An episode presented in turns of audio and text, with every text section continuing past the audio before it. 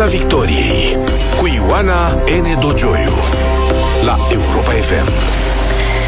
Bună seara, bine v-am găsit la Europa FM. Anul trecut, emisiunea mea, Piața Victoriei, era joia, nu era miercurea, și 24 februarie a căzut într-o joi. Războiul a început, în ziua cu emisiunea mea și mi-aduc și acum aminte că aveam pregătit cu totul altceva, aveam pregătit uh, o emisiune despre prețul gazelor cu domnul Dumitru Chisăliță și bineînțeles că ziua a explodat. Uh, am reușit să-l conving să intre prin telefon pe analistul Arman Goșu și și acum mi-aduc aminte că una din întrebările mele a fost și după ce va cădea Chievul, pentru că senzația era uluitoare, de, de, de, de copleșitoare. Uh, mitul armatei sovietice ruse, mă scuzați, era încă intact. Iar Arman Goșu, în prima zi de război, mi-a spus dacă va cădea Chievul. Și mi s-a părut atât de uh, optimist și de nerealist, încât am zis, e bine, ok, să vedem cine va avea dreptate. Iată, după un an Chievul, și nu o remarc numai eu, a remarcat-o și președintele Biden, chiar voi în picioare, și Rusia nu stă foarte bine în acest război pe care se gândea că o să-l câștige în câteva zile. Despre un an de război, despre ce va urma în acest război, despre confruntarea de imagine care a avut loc în aceste zile între Varșovia și Moscova, între liderul lumii libere și agresorul Putin, în această seară împreună cu uh, invitatul meu, expertul în securitate națională, domnul Claudiu Degeratu. Bună seara, bine ați venit! Bună seara, bine v-am găsit! Uh, domnule Degeratu, uh, la Varsovia și la Moscova, două discursuri oarecum în oglindă, să zicem, nu? Două discursuri, liderul lumii libere și uh, uh, liderul agresiunii. Care au fost mesajele cheie? Cine cui s-a adresat în aceste, în aceste ieșiri publice atât de mediatizate și de urmărite? Eu cred că Vladimir Putin uh, a tot așteptat momentul Varșovia și a amânat acest discurs special ca să din, uh, de la sfârșitul lui decembrie, tocmai pentru a păstra pentru o posibilă mare, mare eveniment al vizitei americane a președintelui american și cred că uh, evenimentul a fost, uh, la Moscova a fost uh, pregătit pentru a estompa orice fel de mesaj public dinspre lumea liberă, spre Moscova. Uh, și atunci s-a creat acest eveniment al lui Vladimir Putin. Uh, sala a participat, ați văzut, uh, o Uh, lentoare și o uh, slabă interacțiune cu sala, el izolat uh, în poziția de autocrat în fața reprezentanților din Parlament. Și tot acest spectacol a fost făcut pentru a estompa din impactul celălalt eveniment, care de fapt a fost foarte bine pregătit, a avut momentul surpriză de la Kiev, care a atras atenția tuturor și după aceea partea principală de la da. Varșovia. Deci, cumva, uh, uh, cele două evenimente au fost orientate diferit. Uh, evenimentul uh, pentru din Varșovia, după părerea mea, s-a concentrat foarte mult pe solidaritate, problema cea mai importantă pentru al doilea an de război, în al doilea rând, pentru a menține acest uh, sprijin moral puternic pentru armata ucrainiană și, în același timp, pentru a configura cumva mai bine anumite mesaje pentru opinia publică europeană, pentru că e clar, în Europa ne vom confrunta și cu oboseala războiului ne și ne confruntăm deja. deja. În partea cealaltă, la Moscova, pur și simplu trebuia creat un eveniment pentru opinia publică internă, în așa fel cât, încât se acopere superioritatea informațională a celuilalt eveniment, pentru că Rusia, de fapt, se confruntă pe plan informațional, mediatic, cu o superioritate și a Ucrainei și a vestului care penetrează orice fel de cenzură de internet și media care se realizează în Federația Rusă. Cred că aceasta a fost. Uh, și, sigur, dacă uh, analizăm discursul lui Vladimir Putin, uh, problema cea mai mare rămâne aceasta cum reușește să convingă opinia publică din Rusia că războiul este pe termen lung și că au nevoie de o reconfigurare rapidă a întregii economii pentru a face față unui efort prelungit de sprijin al armatei ruse, care se vede ca să spun așa, blocată într-un război fără perspective cei care suntem, mă rog, am prins și anii ceaușismului, uh, a fost o asemănare pe care am simțit-o până în ultima celulă. Parcă revedeam momente din epoca Ceaușescu și chiar tentativa, încercarea de mituirea poporului. Asta arată că Vladimir Putin simte că îi fuge cumva de sub picioare Rusia, care are nevoie de argumente, o să dau, o să vă dau la fiecare. Înțeleg că și la meeting BBC spune că la meetingul de astăzi, la concertul de astăzi de pe stadion, au fost, n-au plătit spectatorii, ci spectatorii au fost plătiți, ar fi fost da. plătiți. E aceeași final de regim ceaușist în care trebuie să propui atât de multe încât să sper că lumea să uite de toate costurile vieții, pentru că aceasta este de fapt. Uh, Vladimir Putin a promis uh, bunăstare pentru familie tinere, bunăstare pentru cei din industria de apărare, bunăstare pentru oligarhii care uh, trebuie să-și reorienteze afacerile spre alte zone și așa mai departe. Deci, părerea mea este că el trebuie să vină să se justifice cu măsuri constructive. Și sigur că nu există măsuri constructive, există doar promisiuni deșarte și destul de umflate rezultate, le-ați văzut uh, foarte bine. Uh, promisiuni că uh, economia va, chiar și așa izolată, va reuși să supraviețuiască, că o să vină China și o să devină cel mai important partener și va fi împreună, vor fi împreună la conducerea lumii. Lucrurile acestea, după părerea mea, nu au avut nicio rezonanță în sală. Auditorul știa foarte clar da. despre ce se întâmpla.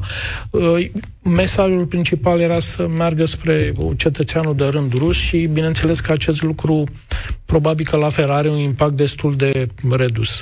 Da, a fost chiar interesant că în timp ce uh, Vladimir Putin se întrecea în oferte pentru ruși și perspective, uh, Biden, Joe Biden a vorbit despre degringolada din Rusia și despre înfrângerea lui Putin. Și dacă ne aducem aminte cine a vestit războiul, uh, tindem poate să-i dăm dreptate Poate suntem și optimiști, e drept, dar tindem să-i dăm dreptate lui Joe Biden, nu?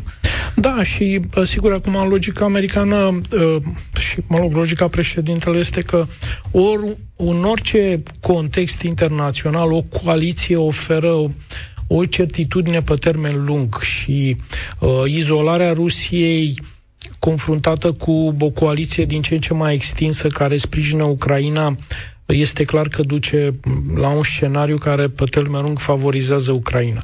Uh, ceea ce încearcă să prezinte președintele american este uh, să prezinte gradual uh, lui Vladimir Putin costurile prelungirii unui război în comparație cu ce ar însemna respectarea unor valori fundamentale, recunoașterea suveranității. Ați văzut că în discurs a pus accentul pe, pe ideea de suveranitate și, bineînțeles, probabil Uh, partea cealaltă care este cea mai grea legată de izolarea economică și internațională a Federației Ruse. Uh, fără America, Federația Rusă rămâne întotdeauna izolată pe plan internațional.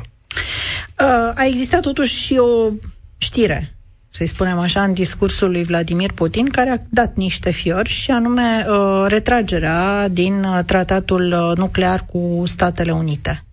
Ce a vrut să spună și mai ales cât de valoros mai era acest tratat? Uh, tratatul în sine era valoros și este. Uh, nu este retragere, este o suspendare, o suspendare. fără o, fără o de, denunțare a tratatului. Uh, noi avem semnale încă din, de anul trecut, din noiembrie, Rusia, uh, sub pretextul că America trebuie să oprească sprijinul pentru Ucraina ca să revină la masa discuțiilor. Erau niște discuții planificate, conform tratatului, trebuie să existe, să existe câteva ședințe ședințe pe an pentru această, pentru uh, verificarea progresului implementării unor prevederi din tratat.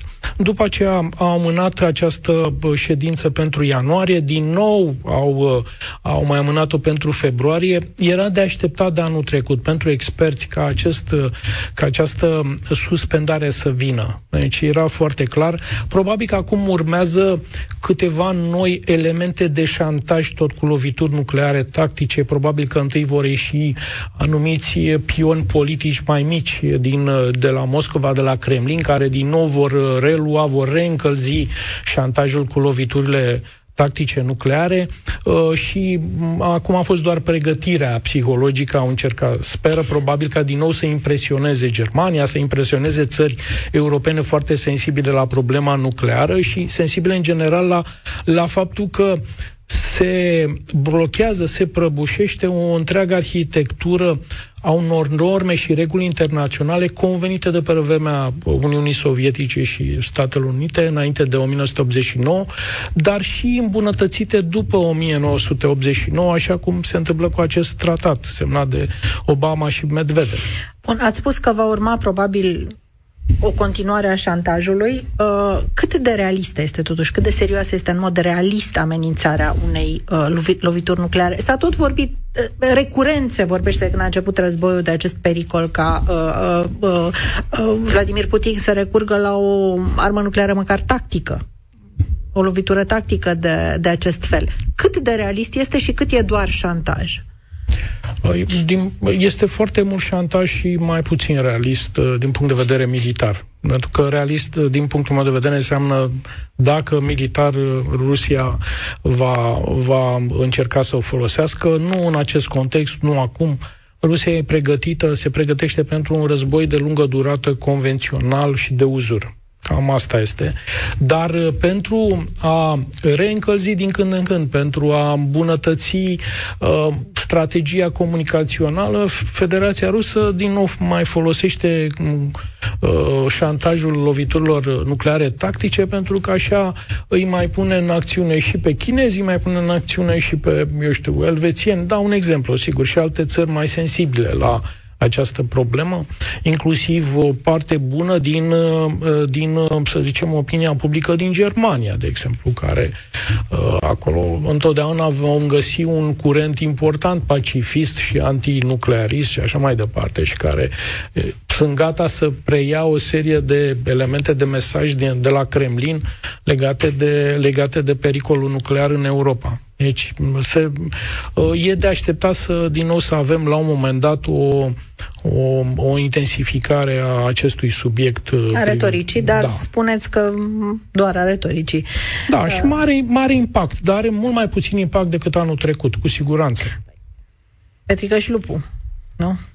Uh, ați menționat China. Ce joacă China în povestea asta? Numai ce Vladimir Putin a primit un mesaj de susținere din partea Chinei, se vorbește despre o vizită lui uh, Xi Jinping la, la Moscova, o întâlnire între cei doi. Um, Bă, bă, din punctul meu de vedere, China joacă un rol de uh, oportunism foarte prudent. Un oportunism foarte prudent. Uh, agenda este foarte încărcată. Agenda bilaterală americano-chineză este foarte încărcată. China este, cred că, mult mai concentrată pe acest, pe acest subiect. Ajutorul economic pentru Federația Rusă trece pe planul 2. Din punctul meu de vedere, probabil că China în acest moment evaluează mai degrabă viabilitatea sau reziliența economiei Rusiei uh-huh. pe termen scurt și mediu Uh, și nu neapărat, uh, nu se aruncă neapărat în uh, mari proiecte sau parteneriate economice cu, cu Rusia, care propune încă o conductă de gaz natural care să meargă prin Siberia și prin Asia Centrală mm, și care înseamnă bani aruncați pentru China, în contextul în care și China se pregătește de recesiune. Deci, cred că China și, de fapt, își realizează mult mai clar temele pe partea economică în relație cu cu Rusia pentru a evalua dacă nu cumva pe termen mediu s-ar putea să Rusia să devină o povară economică pentru China din, de unde, eu știu, pe următorii 5 ani se pare foarte atractiv să cumpere foarte ieftin gaz natural, dar după aceea să se pricopsească între ghilimele cu, cu o problemă pe termen mai lung în relație cu Federația Rusă. Iar retorica este ca să audă Washington, nu? Peste capul... Da, da, da. da ca să da. audă da. Washingtonul peste capul Moscovei, cumva. Da, ne luptăm da. uh, din, uh, din vorbe. Uh, domnule Claudiu Degeratu, în discursul uh, uh, de ieri de la, uh, de la Varșovia, uh, aș spune, nu știu dacă exagerez, dar vedeta ca persoană în acest discurs a fost Maia Sandu.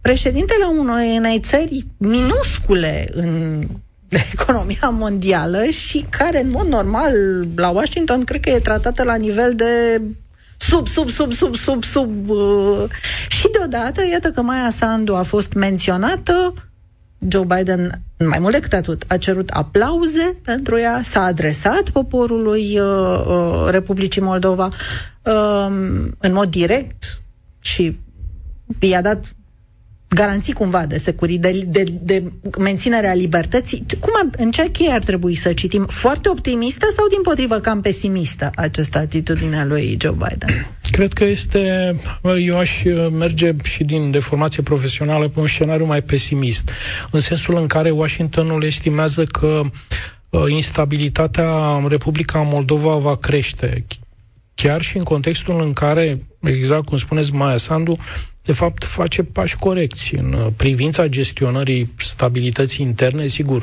economic uh, se adună tot felul de probleme pentru că discutăm de o dependență economică de 30 de ani Sigur. a Republicii Moldova. Cred că vrea să consolideze, de fapt, uh, sprijinul și imaginea uh, actualei puteri de la, de la Chișinău în perspectiva unor potențiale instabilități. Instabilitatea în Republica Moldova înseamnă încă o problemă în plus pentru Ucraina și Ucraina, vedeți că la fel a intensificat uh, raportările la relația cu Republica Moldova și evoluția de acolo, pentru că nu mai au nevoie de încă un, uh, un element de tensiune. Uh, elementul important de tensiune rămâne preocuparea față de Belarus. Și a fost un an de zile. Dar acum, vedeți, Republica Moldova, acțiunile de unor partide șor și așa mai departe, um, care sunt proruse, um, au, tras, au, au cam aprins ca câteva beculețe roșii în, în anumite zone, iar uh, probabil că Statele Unite încearcă să, să consolideze cumva, să, să dea un mesaj clar că există sprijin pentru, pentru Maia Sandu. Piața Victoriei cu Ioana N. Dogioiu la Europa FM. Suntem uh, în Piața Victoriei împreună cu domnul Claudiu Degeratu, expert în securitate națională, internațională, NATO, UE, apărare și studii strategice. Uh, domnule Degeratu, vorbeam de Republica Moldova. Deci, de fapt, concret, ce se poate întâmpla în Republica Moldova? Că nu cred că există geografic posibilitatea să intre cu tancurile cum au intrat în Ucraina, nu? Adică... Uh, încercări de destabilizare uh, cunoscute în Republica Moldova, inclusiv cu manifestări de stradă, inclusiv cu acțiuni la Chișinău. Uh, dacă ne uităm pe hartă, vedem că cel mai importante linii de comunicații care leagă România, Moldova de Ucraina trec prin zona Tiraspol și feroviar și rutier. Ehm, pe partea cealaltă, în Găgăuzia, trec rute de comunicație dinspre uh, Ucraina, sudul Moldovei, la fel, care leagă Chișinăul uh, și ați văzut uh, reacții lor de poziții foarte critice împotriva actualului, actualei puteri din partea guvernatorului Găgăuziei. Deci sunt mai multe zone de potențială instabilitate. Cum să spun, dacă își decid să și să se autoproclame independenți și cei din Găgăuzia, sigur, deja lucrurile încep să aibă o altă anvergură. Nu exclud mai multe zone de instabilitate, nu neapărat de, uh, cum să spun, nu neapărat de natură militară sau care să implice aceste trupe rusești. Uh, când se ajunge într-un scenariu militar, uh, pentru Transnistria, acolo există potențial de lovituri, de acțiuni militare, dar ele sunt mai mult statice, adică Sigur că există și artilerie, există și arme mai grele în, în, în, în dotarea armatei ruse din această zonă, ori acest lucru deja îngrijorează Ucraina. Deci ei nu au nevoie nici măcar de niște acțiuni demonstrative militare din partea unor forțe rusești care oricum sunt slab pregătite și slab susținute, dar care nu știm ce ordine pot primi de la Moscova, pentru că nu discutăm de uh, o armată controlată local de niște lideri din, uh, din Tiraspol, discutăm de fapt de probabil un nucleu care la un moment dat, dacă primește ordine de la Moscova, poate să execute demonstrativ tot felul de acțiuni militare. Nu sunt de anvergură, dar nici nu putem să excludem. Deci să ne uităm la toată această uh, uh, cum se poveste cu rachetele de croazieră care folosesc culoarul Transnistriei, nu? Lansate din Marea Neagră și ele de croazieră folosesc uh, această culoare aeriană din zona Transnistriei pentru ținte din Ucraina de vest. La fel, sunt, uh, sunt uh, multe vulnerabilități în discuție în cazul Republicii Moldova o destabilizare a Republicii Moldova ar lovi nu numai, ar pune probleme numai Ucrainei, dar și ar pune într-o situație foarte delicată o țară NATO, România. Da, da. Ceea ce, da, ceea ce înseamnă, maxim. Ceea ce înseamnă că România trebuie să aibă un plan pentru această, pentru această situație. Are? Vă dați uh, care avea? Da, cred că îl are. Uh, problema nu este de plan, pentru că așa vedeți, dacă cer unui planificator militar să-l facă, îl face. Și sunt și mai multe planuri. Uh, desertar, problema este de poziție politică și ceea ce se întâmplă în, să zicem, la nivel internațional. Adică ce promovează România în privința securității și apărării din Republica Moldova. Și aici, sigur, avem limitarea pe care o știm, cea legată de neutralitatea, de statutul uh, de neutralitate, unde încep să apară anumite evoluții care, sigur, pe noi ne-ar încuraja să facem mai mult în relație cu Republica Moldova, dar, sigur, lucrurile se mișcă în ritmul în care se mișcă la Chișinău, vis-a-vis de, să zicem, deschiderea politică pentru a uh, analiza, evalua cât de bine stă Republica Moldova după 30 de ani de neutralitate. Maia Sandu a și spus de altfel că neutralitatea nu ne va apăra. Da, da sigur, e ajutor. ușor de spus. Uh, Um, uh, noi știm chiar din, uh, din uh, situația României că noi de-abia în 1994 am semnat declarația de la Snagov toate partidele politice din Parlament, indiferent că era la putere sau nu, pentru a adera la niște valori euroatlantice. Deci, Probabil din 90... proiect de țară al României exact. după Deci 89. până nu avem, din punctul meu de vedere, am mai spus-o, până nu avem o declarație comună a partidelor politice din Chișinău vis-a-vis de opțiunea, orientarea în stil declarația de la Snagov sau în alt stil, uh, nu discutăm de voința politică. După aceea, sigur că există soluții tehnice. Ce faci din, da, din momentul în care uh, avem clarificată voința politică pe această direcție? Nu sunt încă în, ace- în acea etapă. Între condiții. Da, da. Uh, evenimentul de de la Varșovia a fost urmat de summitul B9, București 9. Summitul București 9 a avut loc la Varșovia. Și este da. pentru a doua oară, într-un an de zile, când Joe Biden, președintele Statelor Unite, se duce la Varșovia și nu vine la București nici măcar o dată. Ce spune asta? Um, dacă discutăm așa neimplicați vis-a-vis de agenda națională, sigur spune că, de fapt, flancul nordic e mai important decât partea sudică, ce se întâmplă în zona noastră și în regiunea Mării Negre. Și pentru moment uh, aceasta este, aceasta este analiza, că de fapt tot ceea ce se întâmplă în flancul nordic uh, devine mai important și este chiar mai bine promovat de către țările din acea zonă.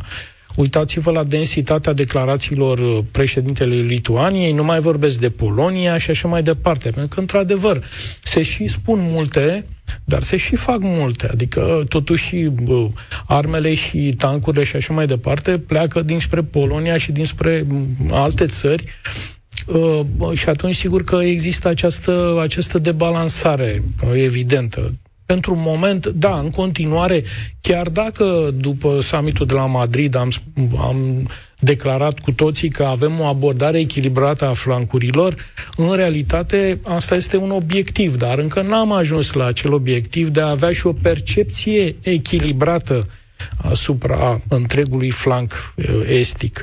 Deci e o diferență între abordare echilibrată și percepția din diferite capitale europene. Pentru moment, după cum vedeți, flancul nordic contează foarte mult. Cu alte cuvinte, am spune atâta s-a putut. Că, uh, da. uh, ce, ce a adus acest summit? Ce aduce acest summit în ecuația războiului?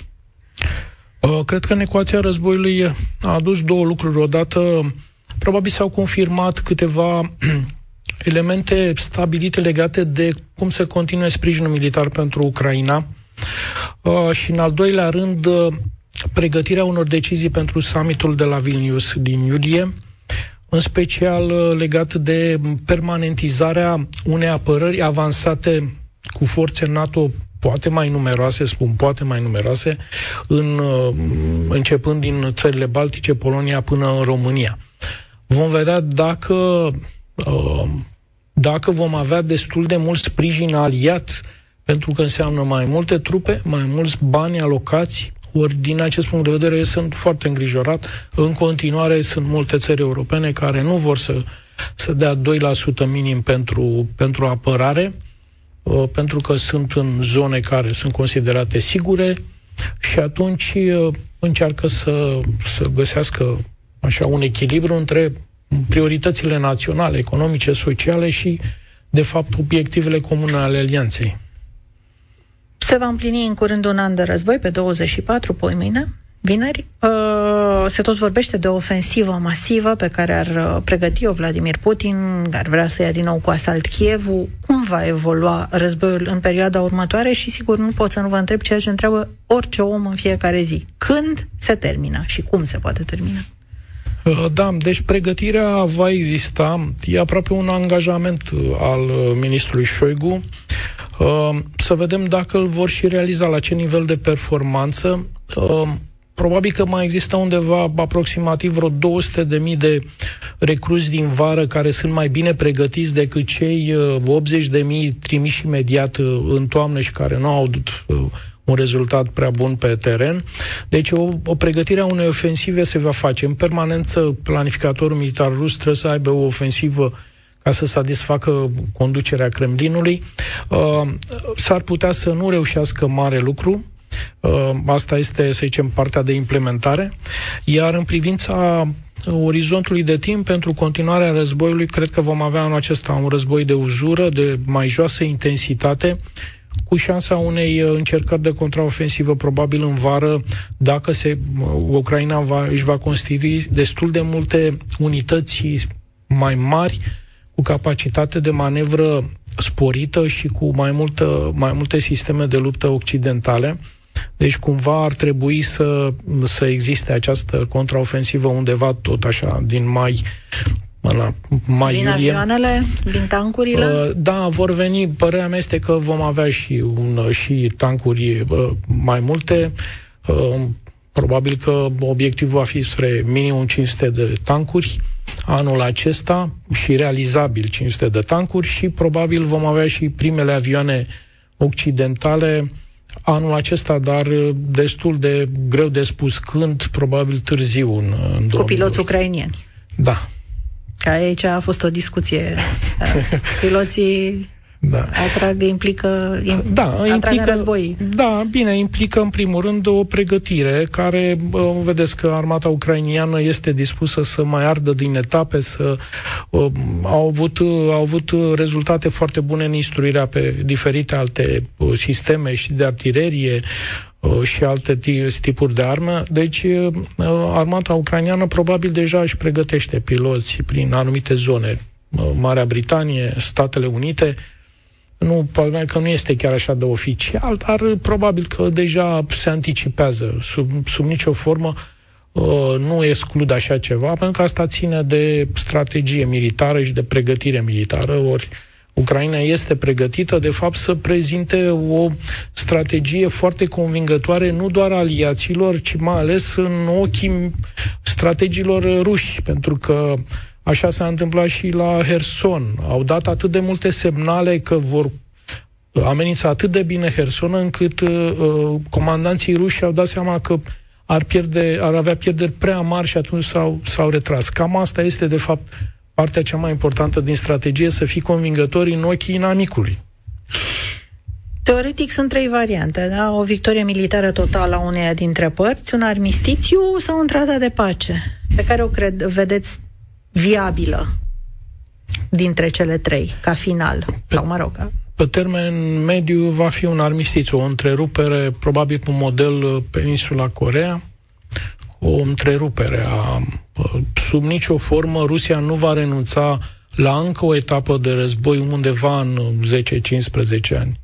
Nu este în psihologia lor să renunțe din punct de vedere politic și militar, să nu mai gândească încă un plan de de a rezolva lucrurile în stil deci rusesc. un conflict înghețat. Uh, mai mult decât un copil. De data asta va fi o, va fi probabil un conflict de joasă intensitate și mm, în anumite condiții, probabil dacă se schimbă și conducerea de la Kremlin și dacă vine un lider care să accepte ideea unui conflict înghețat cu un cadru de negociere, dar, repet, nimeni nu va mai regândi Minsk 3 sau să relanseze un acord care nu mai a avut nicio viabilitate, formatul Normandia la fel, nicio viabilitate.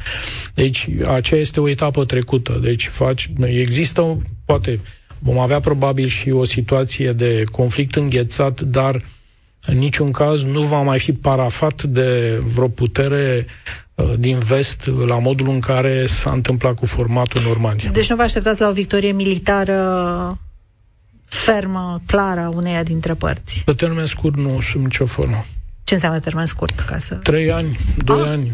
Deci asta înseamnă termen scurt, nu vedeți este, o victorie? Uh, trebuie să refaci o armată să fie, să, să facă față unei superiorități numerice armatei rusești, pentru că Rusia, intrând într-un război de uzură, uh, probabil că vor gândi că să trimit acolo 700 de mii de soldați ca să aibă un raport de forță de 1 la 7 sau 1 la 5, 500 de mii. Deci superioritatea numerică va mai fi de partea Federației Ruse încă o perioadă, iar modernizarea armatei ucrainiene va mai dura cel puțin un an jumate, cel puțin din punctul meu de vedere, nu poți să, sigur, poți să instruiești soldați ucrainieni, dar trebuie să instruiești divizii și brigăzi cu capacitate de luptă modernă și uh, eficiente în raport cu uh, marile unități rusești. În discursul de la Varșovia, Joe Biden a simțit nevoia să reconfirme la nivel de sacralitate de dreptul articolul 5 uh, și articolul mușchetarilor. În general, când se zice că atunci când simți nevoia unei asemenea ranforsări declarative, o faci pentru că simți că e o problemă. Asta e explicația da. sau de ce? Da, este, este o problemă în continuare, uh, pentru că Așa funcționează și alianța din când în când trebuie să, să reitereze anumite angajamente, mai ales în fața unor doleanțe concrete din partea țărilor Baltice, Poloniei, României, uh, uh, care solicită în continuare un angajament american uh, concret militar pe teren cu mai multe forțe, mai multe trupe, știind că, de fapt, America încearcă să regândească un pivot spre zona Indo-Pacifică. Și atunci uh, dacă nu uh, Washington nu vine cu propuneri concrete legate de dislocări suplimentare de noi forțe, atunci măcar să existe acest angajament uh, sau reafirmarea angajamentului, pentru că, vedeți, în Congresul American uh, sunt grupuri republicane care spun mai ușor cu, mai reducem din ajutorul către, către Ucraina. Reducerea ajutorului către Ucraina înseamnă o presiune direct pe alianță, pentru că perspectiva de a de a bloca Ucraina la un anumit nivel de ajutor uh, reduce capacitatea ei de apărare și atunci presiunea cade pe, pe alianță. Și de aici uh, logic urmează niște reflexe, niște reacții din partea unor capitale de pe flancul estic care spun, uh, da, în continuare vom avea nevoie de o prezență semnificativă americană în această zonă. Și avem și formatul Rammstein. Da. NATO, de ce această dublare? Care este... Da, în primul rând se evită această această implicare în NATO. E vorba, de fapt, de un format de coaliție de voință care este o alianță ad hoc între țări aliate, într-adevăr, dar care nu folosește, nu implică Alianța Nord-Atlantică.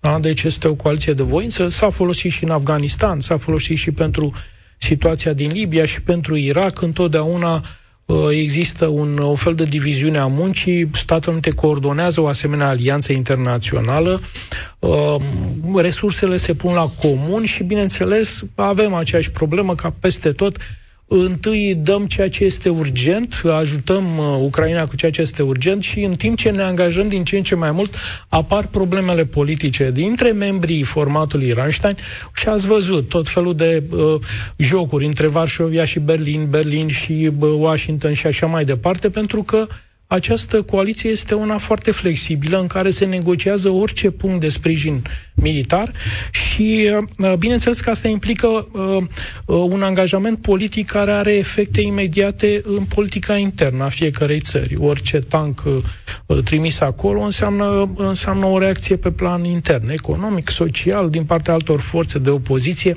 Deci angajamentul acesta solicită și agenda internă, dar și această politică bilaterală, trilaterală între diferite... Deci o ecuație extrem de complicată, este, de altfel, este. și dacă tot ați pronunțat Afganistan, nu neapărat de maxim succes, după cum am văzut. Nu, nu este nimic perfect. În materie de coaliție ad hoc și de alianțe de voință, nu, nu este nimic perfect. Sigur, ele răspund unor crize care se declanșează foarte rapid, și după aceea începe un efort de adaptare politică.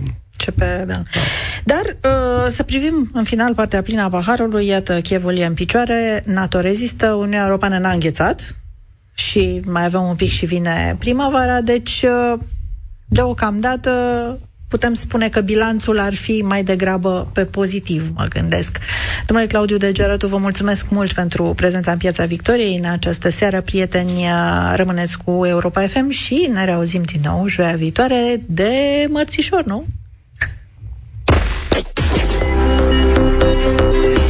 Piața Victoriei cu Ioana N. Dogioiu la Europa FM.